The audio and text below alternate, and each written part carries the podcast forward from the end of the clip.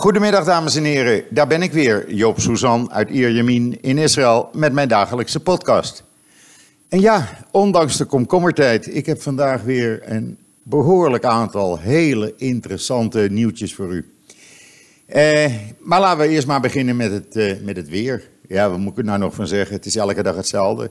Het is 2 graden warmer dan gisteren, 36 graden nu. En blauwe lucht, windje. Vanmorgen was het uh, ja, een beetje bewolkt. Ik denk eerst het gaat regenen, maar nee, dat kan nog niet. Want de eerste regen valt pas zo uh, tegen eind september. En eigenlijk zoals elk jaar, en dat is heel bijzonder hoor, uh, gaat het regenen met uh, Soekos. gedurende de drie weken van de Joodse feestdagen, begin oktober. Ja, en wat hebben we dan op joods.nl? Nou, er staat weer van alles op. En het blijkt dat u het interessant vindt, want het aantal bezoekers op joods.nl stijgt enorm. Dat is echt uh, fantastisch om te zien, iedere dag weer. Uh, en uh, ja, we hebben tienduizenden bezoekers per dag. We kunnen het zelf amper geloven, maar het gebeurt toch echt. En trouwens, u kunt zich inschrijven op de wekelijkse nieuwsbrief. dat hebben al enkele duizenden mensen gedaan, hoorde ik. en dan krijgt u elke vrijdag de nieuwsbrief in uw mailbox. Dus mocht u een artikel gemist hebben, dan ja, middels die nieuwsbrief kunt u het altijd weer terugvinden. Dan op joods.nl hebben we het artikel over de minister van Gezondheid, meneer Litsman, een orthodoxe, ultra-orthodoxe rabbijn. Hij noemt zich ook geen minister, hij noemt zich vice-minister. en de Israëlische politie heeft de procureur-generaal geadviseerd na lang onderzoek om hem aan te klagen wegens fraude, vertrouwensbreuk en omkoping. Eh, wat is er namelijk gebeurd? Eh, hij heeft psychiaters binnen het ministerie van eh, Gezondheid onder druk gezet. Eh, verklaringen af te geven waaruit blijkt dat een door Australië gezochte vrouw die daar 74 kinderen zou hebben misbruikt, het is ook een ultra-orthodoxe vrouw, uh, die nu in Jeruzalem is, dat die niet kan worden uitgeleverd aan Australië. hij, hij ging haar dus helpen. Nou, dat kan natuurlijk niet. psychiaters zijn ambtenaren, zeg maar hebben dus gezegd uh, en verklaard aan de politie wat ze moesten doen en dat ze zich gedwongen voelden die uh, formulieren te ondertekenen omdat ze bang waren hun baan te verliezen. Daarnaast heeft die ambtenaren opdracht gegeven, een bedrijf wat door zijnzelfde ministerie van Gezondheid uh, gesloten moest worden, een levensmiddelenbedrijf, om dat open te houden, want ja, het was een, een hele goede bekende van hem, de eigenaar. Uh, ja, dat kan natuurlijk niet. En dit soort zaken is goed dat de politie het onderzocht heeft en adviseert hem aan te klagen. Netanyahu die houdt zijn mond erover, want die denkt ook, ja, ik heb die man weer nodig als ik de verkiezingen win. Want dan moet hij met zijn partij in de coalitie komen. De, ultra, de drie ultra-orthodoxe partijen in, in de regering, die uh, steunen hem openlijk. Die hebben gezegd: nee, hij heeft alleen maar goed gedaan. En uh, deze man had helemaal geen kwaad in de zin. Nee, het zal dan wel, maar je kan je positie als minister niet op deze manier misbruiken, om het maar netjes uit te drukken.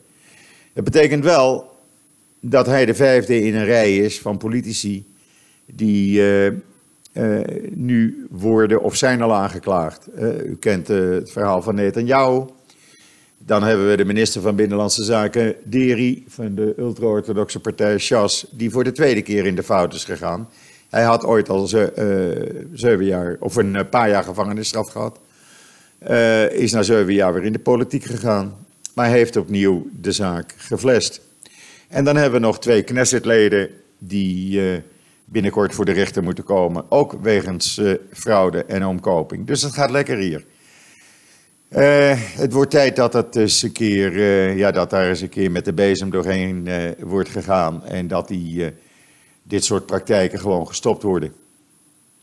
Dan op joods.nl. ja, heel, heel bijzonder nieuws vind ik het eigenlijk. Want U weet, een aantal maanden geleden is de maanlander Bereis Sheet net op het moment, een paar minuten voor landing, ging er iets fout. En is hij op het maanoppervlak neergestort. Wat blijkt nou? Uh, in die maanlander waren in een doos een aantal uh, uh, zaken, ze noemden dat een lunar library. er was een apparaat voor nanotechnologie. wat ja, een soort, het lijkt op een dvd en het had 30 miljoen pagina's menselijke geschiedenis bij zich. en dat kan je alleen maar onder een microscoop zien. Er zat wat menselijk DNA in, maar er zaten, zaten ook tardigrades in. En dan zult u zeggen, tardigrades, wat zijn dat? Nou, dat zijn waterbeertjes, zo worden ze ook wel genoemd. Kan je met het uh, blote oog eigenlijk niet zien. Ze zijn een halve millimeter groot, leven voornamelijk op mos en voeden zich met plantencellen, algen en kleine ongewervelde dieren. Nou, gaat men ervan vanuit dat uh, die uh, Lunabox gewoon intact is gebleven, maar dat die uh, tardigrades dus daar nog in zitten en dus nu eigenlijk op de maan leven. Nou, tardigrades die kunnen in water of op het land leven en zijn bestand tegen temperaturen van maximaal 150 graden of minimaal uh, min 272 graden. Daar kunnen ze een aantal minuten overleven. Daarna uh, uh, kunnen deze diertjes, om zo, zo maar eens te noemen, decennia lang terugdrogen tot een levenloze schil en zijn bestand tegen geen enkele druk in de ruimte. ja, als ze het dus hebben overleefd, dan zou het in principe zo kunnen zijn dat bij een toekomstige maanreis, die staat gepland voor 2024, deze diertjes weer tot leven gewekt kunnen worden men heeft daar ervaring mee. Uh, en uh, ja, dan kunnen ze opnieuw, opnieuw weer leven en dan leven ze op de maan. Daar komt het dan eigenlijk op neer. Dus heel bijzonder door die fout van, of door het neerstorten van die maanlander, is er in principe nu levende materie van de aarde op de maan. lees het artikel met foto's en video op joods.nl. Dan heel mooi, een Palestijn die op 1 juli 2016, uh, eh, net na een terreuraanslag langs reed, waarbij een rabbijn, Mickey Mark, gewond raakte en overleed. En zijn vrouw en kinderen in de omgeslagen auto zaten. Die Palestijn passeerde ze met zijn vrouw, die stopte. Zijn vrouw was toevallig arts. En die hebben eerst de, de vrouw en kinderen uit die auto gehaald. Verleende eerste hulp aan de kinderen. Eh, eentje had een bloedige, hevig bloedende wond in de buikwand. Eh, hebben die verzorgd. Eh, probeerde het andere kind, de 15-jarige Pedaya Mark, eh, te knuffelen en water te geven. En hebben eh, ambulance en hulpdiensten gebeld. Want, zegt hij, het maakt mij niet uit of het een ongeluk of een terreuraanval was, dat is niet relevant. Dit zijn mensen, dit zijn kinderen die hulp nodig hebben en als ik kan helpen, zal ik helpen. Maar daarna begonnen de problemen voor hem. Het nieuws over wat hij had gedaan verspreidde zich uh, in sneltreinvaart uh, door zijn dorp en uh, ja, eigenlijk de hele Westbank. En deze Palestijn die kreeg doodsbedreigingen, werd op alle, allerlei andere manieren bedreigd. En hij werd gedwongen met zijn gezin naar Israël te vluchten, waar hij een voorlopige verblijfsvergunning kreeg. Echter, die verblijfsvergunning die liep af verleden jaar augustus. Toen kon hij niet meer werken en hij dreigde ook dagloos eh, te worden. Toen is er een campagne gestart waar ook settlerleiders eh, aan meededen. En een documentaire verscheen erover op televisie. En hij heeft dus gisteren uh, van minister Deri van Binnenlandse Zaken ze papieren gekregen om permanent in Israël te blijven, te kunnen werken, te kunnen wonen, sociale voorzieningen, zieke, ziekenfonds, alles en alles. Waarbij hij werd geprezen voor onbaatzuchtige en nobele acties. En iedereen hoopt nu, het was ook uitgebreid op televisie, dat hij in Israël uh, ja, gelukkig zal zijn en zijn nieuwe leven nu officieel kan starten. Heel mooi dat het gebeurt, dat mag ook wel eens gezegd worden, want uh, ik heb het nergens in de Nederlandse media gelezen. Dan uh, het Israëlische bedrijf Spacecom uit Ramat Gan. Die heeft gisteren de Amos 17 communicatiesatelliet succesvol uh, gelanceerd vanuit Cape Canaveral. Uh, die uh, satelliet die gaat boven het Afrikaanse continent zorgen voor tv- en internetuitzendingen over het hele continent.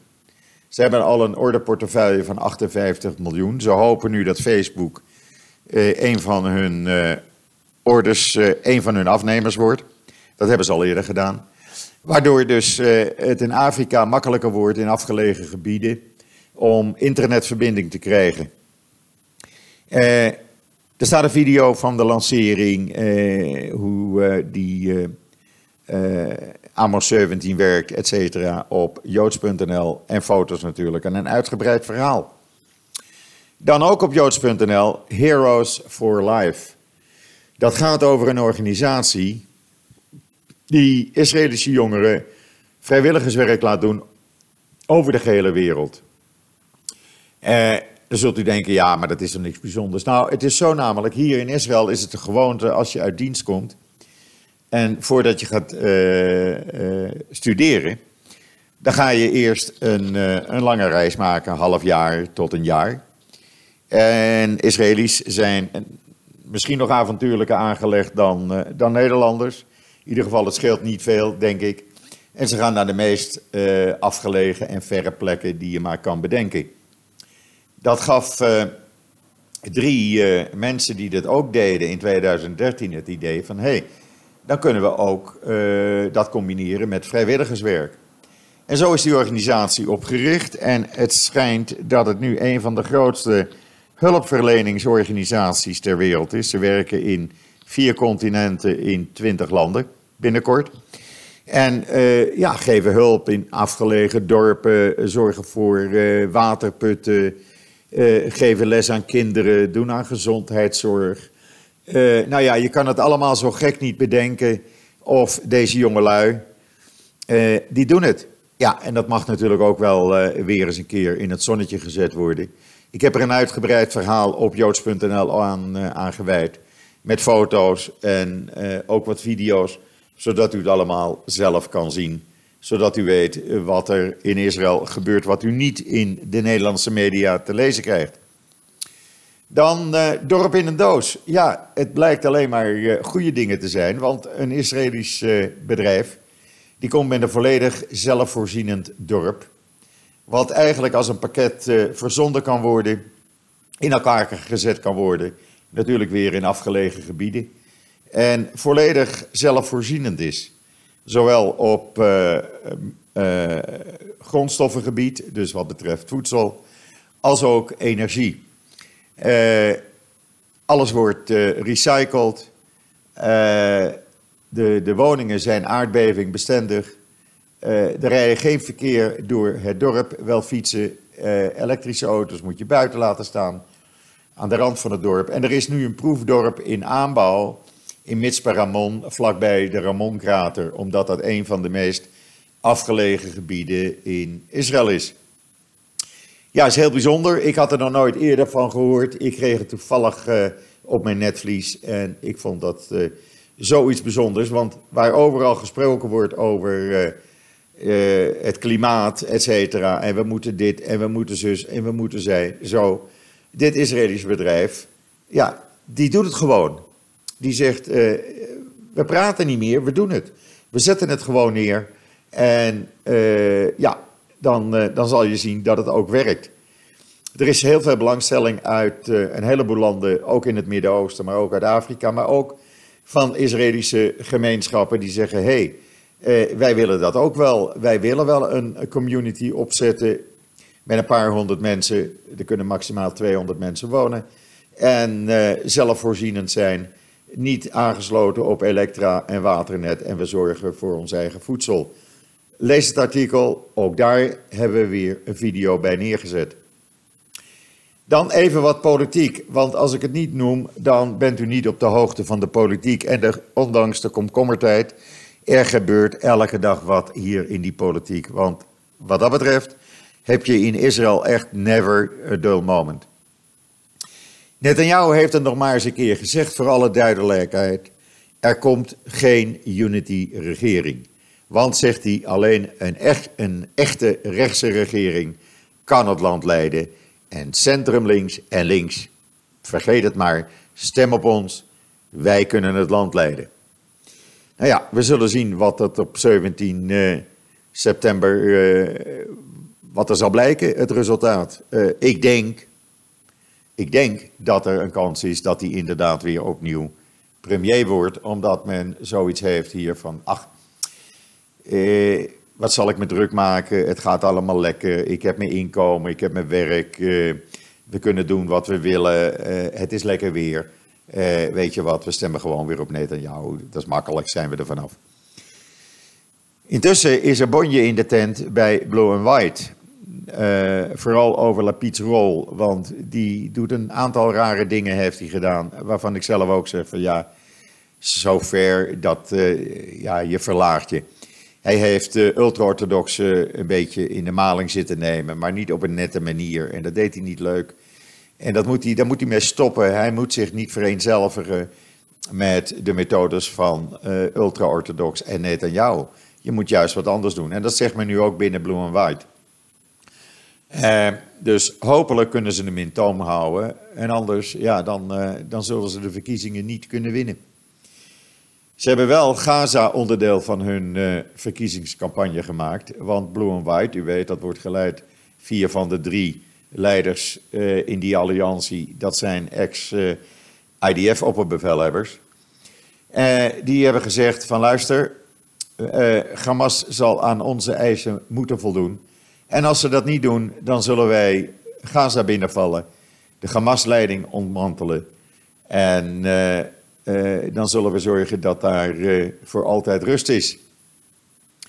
We zullen het zien. Ik denk uh, voorlopig dat dit alleen maar woorden zijn om in de verkiezingstijd.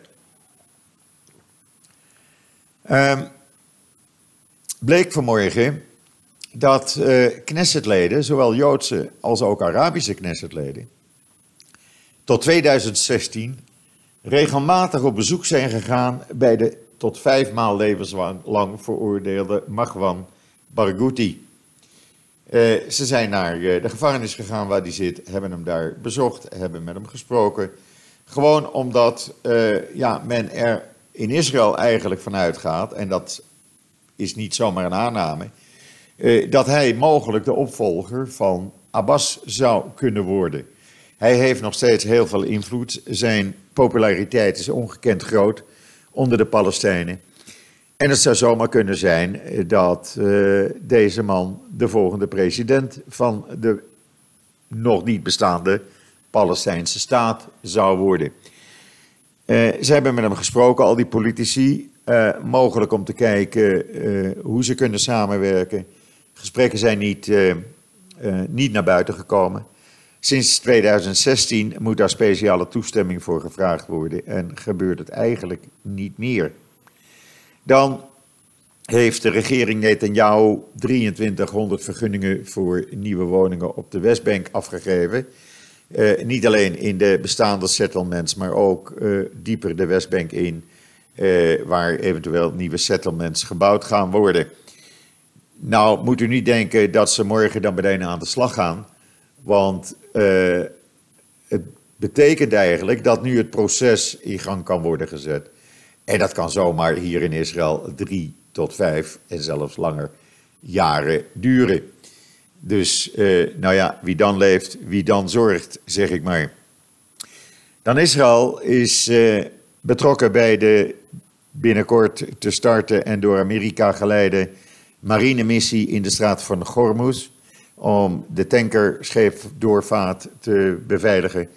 Israël zal uh, actief deelnemen middels het verstrekken van uh, zeg maar informatie die zij uh, via hun kanalen, die Israël via de bekende kanalen, de Mossad en andere geheime diensten binnenhaalt. Dan zijn er gisteravond is er weer gedemonstreerd door duizenden mensen in Tel Aviv tegen uitzetting van illegaal in Israël verblijvende Filipijnse vrouwen en hun in Israël geboren kinderen. 2010 is daar een uh, stilzwijgende afspraak gemaakt tussen de regering en organisaties van vrouwen die illegaal in Israël verblijven, waarvan de kinderen in Israël geboren zijn, uh, die worden het land niet uitgezet. Nou, plotseling heeft meneer Deri bedacht, weet je wat, het is verkiezingstijd, ik wil ook wat punten scoren, ik ga ze uitzetten. En er staan nu 50 vrouwen met kinderen op de nominatie te worden uitgezet. Ja, eh, ik denk dan bij mezelf van die kinderen zijn hier opgegroeid, die kennen alleen maar Ivriet. Die zijn nog nooit in de Filipijnen geweest. Laat ze hier nou zitten. Het gaat niet om duizenden mensen. Eh, laat ze maar rustig zitten en laat die vrouwen weer werken zoals ze voorheen deden, want die werken allemaal in de bejaardenzorg. Uh, het schijnt ook alweer gewoon te worden in Duitsland. Uh, er gaat bijna geen dag voorbij of je hoort wel over antisemitisme. nu was er weer een rabbijn die met zijn twee zoons afgelopen Shabbat de synagoge in uh, München verliet en werd uitgescholden en bespuurd door voorbijgangers.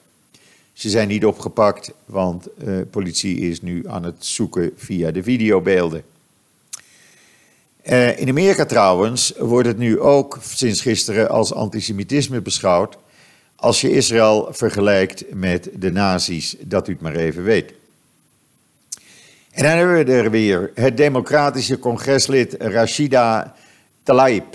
U weet wel, de uh, Amerikaanse Palestijnse dame. Ze is in uh, de Westbank geboren. Die zegt nu dat Palestijnen zijn helemaal geen terroristen. Wat zijn het dan wel volgens haar? Het zijn mensenrechtenadvocaten. Dat u het maar even weet. Dan kunt u tegen de Nederlandse overheid zeggen als er een, een terreuraanslag wordt gepleegd in Nederland. Dit is geen terrorist, het is een mensenrechtenadvocaat. Want mevrouw Rashida Tlaib uit het Amerikaanse congres, een democratisch lid, heeft dat zelf gezegd. Dan uh, de Egyptische BDS. Ja, ik wist niet dat ze het daar ook hadden, maar ze hebben een BDS-afdeling. En die wil niet dat Jennifer Lopez komende vrijdag in Egypte optreedt. En waarom niet? Nou, ze heeft namelijk in bezet Palestina opgetreden. Voelt u hem? Niet Israël, niet de Westbank. Bezet Palestina. Dat u dat even weet. Want zo is namelijk de BDS, ook in Nederland.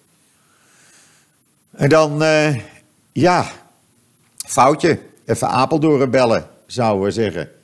Een man ging uh, naar een Engels ziekenhuis voor een uh, cystoscopie. Het werd onder plaatselijke verdoving gedaan. Hij vond schijnbaar de verpleegster erg leuk, want hij was druk met haar aan het smoezen. En hij had niet in de gaten dat in plaats van een cystoscopie hij besneden werd. Nou ja, dan moet hij nog een keer terug om een cystoscopie te krijgen. Ja, moet je maar niet uh, met de verpleegster uh, uh, een beetje zitten te ouwe hoeren. Dan in Amsterdam, daar zijn gisteren de bomen dan eindelijk gekapt voor het namenmonument aan de Weesperstraat. Het zijn 24 bomen, maar wees niet bang, gaat u niet demonstreren, want er komen nieuwe bomen voor in de plaats. Zodra het namenmonument klaar is, dan staan daar ook weer enige tientallen bomen. En dan nog dit, minister Katz van Buitenlandse Zaken, ja, hij, had, hij heeft wel gelijk. Hij zegt Erdogan, die mag dan wel roepen dat hij een hekel aan Israël heeft. Maar zijn familie heeft geen enkel probleem om met ons zaken te doen. Dan zult u zeggen, hoe doen ze dat dan? Nou, heel simpel. Uh, doordat in Syrië die burgeroorlog is, uh, is het moeilijk om uh, goederen vanuit Turkije naar Irak te krijgen.